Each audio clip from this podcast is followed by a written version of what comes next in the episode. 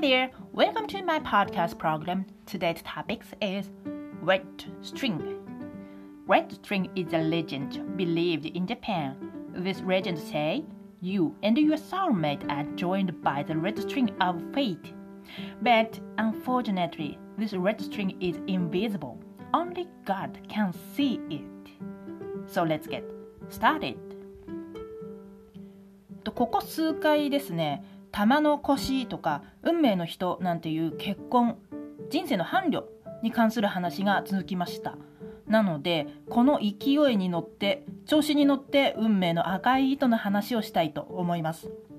この運命の赤い糸なんですけど、何かというと我が国日本で広く受け入れられている伝説です。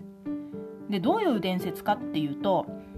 将来の結婚相手、まあ、人生の伴侶ですね。この人と自分が目に見えない赤い糸で結ばれているっていう伝説なんです。目に見えないのになぜ赤い糸だとわかるのかと言われるとちょっと辛いんですが、まあ伝説ってそういうもんですからね。まあ人間には見えないんだけれども神様にはまあ見えるというそういうことになっているそうです。だから人間はね、こう見ても誰が自分の結婚相手なのか、誰が自分の伴侶なのかわからないと、そういうことだそうです。で、この赤い糸というのはお互いに結ばれているとされているんですが、まあ、どこに結ばれているかというと適当な場所に結んであるわけではないんですよ。うん、適当な場所ではなくってちゃんとね、その結ばれている場所が決まっています。で、どこかというとお互いの左手の小指、左手の小指に結ばれていると言われています。まあ、見えないのでね、ちょっと確認のしようはないんですけども、一応左手の小指が結ばれる場所とされています。まあ、ちょっと想像しただけでも結構ロマンティックなお話ですよね、この赤い糸の話って。で、これ日本独自の伝説っていうか、まあ、考え方なのかなと思っていたんですけれども、由来は実は中国の故事だそうです。宋の時代に書かれた貞魂伝という話が元になっていると言われています。で、この貞魂伝なんですけれども、漢字で書くと、えー、定めるですね、定めるの貞に結婚の婚、そしてお店の店で貞魂伝と読みます。で、この貞魂伝というお話はちょっと長いので、まあ、要点だけをかいつまんで言うと、えー、結婚相手というのは神様が決めるものであると。そしてその結婚相手と自分は足首に結ばれた赤い縄でつながっていると。で、結婚相手は生まれる前から決まっている、まあ、神様が決めているわけですね。なので人間は絶対に逆らえません。つまりどんなに嫌な相手でも足首に赤い縄がつながっていたら結婚せざるを得ないと。これはこれでちょっと怖いお話ですね。だって相手がね、すごくいい人なら、まあ、幸せかもしれませんが、嫌な相手だったらもう一生、自分の一生棒に振るぞと思うんですが、ただこれ逆に言うとどんなに嫌な相手であっても神様が決めた相手なんだから大切にしなさいよっていうね、そういう戒めのお話でもあるわけです。そしてこの貞魂伝という故事が日本に輸入されて、日本で運命の赤い糸という伝説になりましたということなんですね。でね、でも話の内容を考えるとこれ運命ではなくて宿命なんじゃないかと思うんですよ。運命っていうのは、まあ、ある程度自分でこう切り開いていけるもの、自分の選択の結果こう決めていくもの、決まっていくものなんですよ。これに対して宿命っていうのはもう決まっていて絶対に変えられないものなんですよ。人間の力ではね、どうしようもないっていうのが、それが宿命なんですよ。ということはですよ、神様が決めた結婚相手っていうのは運命の相手ではなくって宿命の相手っていうことになるわけです。となると運命の赤い糸ではなくって宿命の赤い糸なんじゃないのって思うんですよ。で、こっからは多分日本語の問題、日本語の印象の問題なんだと思うんです。まあ、これは私の持論ですけれども、この宿命っていう言葉ってすごくね、印象が重いんですよ。で、あまりね、いい意味ではない、うん、あんまり明るいイメージとかはない言葉なんですよね。その宿命っていうともう決まっていて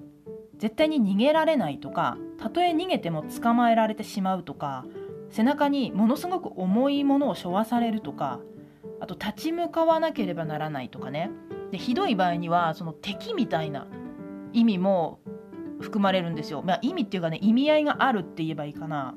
そういうちょっとね、重たい言葉なんですよね。なんかあんまり軽々しく使う言葉ではないですね。運命っていうのは割と使えるんですけど、宿命となってくるとね、ちょっと本当に重たい意味合いになってしまうんで、あんまり使わないんですよ。でもその宿命っていう言葉って、結婚っていうね、おめでたいものからやっぱり遠く離れてるというか、対極にある心象風景なわけですよ。結婚って言ったらやっぱりこれからふたりで幸せになりましょうねとか、明るい未来を作っていきましょうねっていう、こう発展的な、こう自分たちで作り上げていくっていう、こう前向きなイメージがあるんですけれども、宿命って言ったらもう絶対決まっていて、逃げられないとか、重たいもの背負うとか、戦うとか、なんかそういうイメージがあるので、やっぱりちょっとね、この言葉から受ける印象があまり良くないっていうことで、おそらく意味が近くって柔らかい表現の運命の赤い糸っていう言い方になったんじゃないのかなと思うんですよ。うん、やっぱ宿命の赤い糸って結婚相手じゃなくて、なんか敵につながってるんじゃないかなっていうイメージがあるんですよね。もう全くイメージの話なんですけども、やっぱりちょっと宿命ってね、重たいんですよね、言葉として。うん、で、紐の種類が変わったのも多分日本語の印象とかね、心象風景が原因なんじゃないかと思うんですよ。あのさっき言ったこの低根点、中国の故事の低根点の中では、えーと、赤い縄で足首がつながれているっていうことになってました。赤い縄ですよ、縄で、しかも足首がつながれていると。で、日本に入ってきてからは赤い糸で結ばれている、しかも小指ですよ、左手の小指が結ばれているというふうに変わったんですね。これ多分本当に言葉に言葉から受ける印象だけなんですけど、想像すると縄でつなぐっていうのは、家畜とかね、牛とか馬とか豚とか、こういう家畜とか、あと番犬ですね、こういった動物を逃げないように縄で縛る、縄で木にくくるとか、そういうそういうね、情景がこう浮かんでくるわけですよ。なんかあんまりね、いい意味じゃないんですよね。なんか逃げないように縛るっていう、なんかあんまりこういい意味じゃない。うん。これに対して赤い糸で結ばれるっていうと、こう切れそうな細い糸でお互いの小指、この細い小指にね結ばれているっていう、なんかね、儚いとか脆いとか、そういった感覚を受けるんですよ。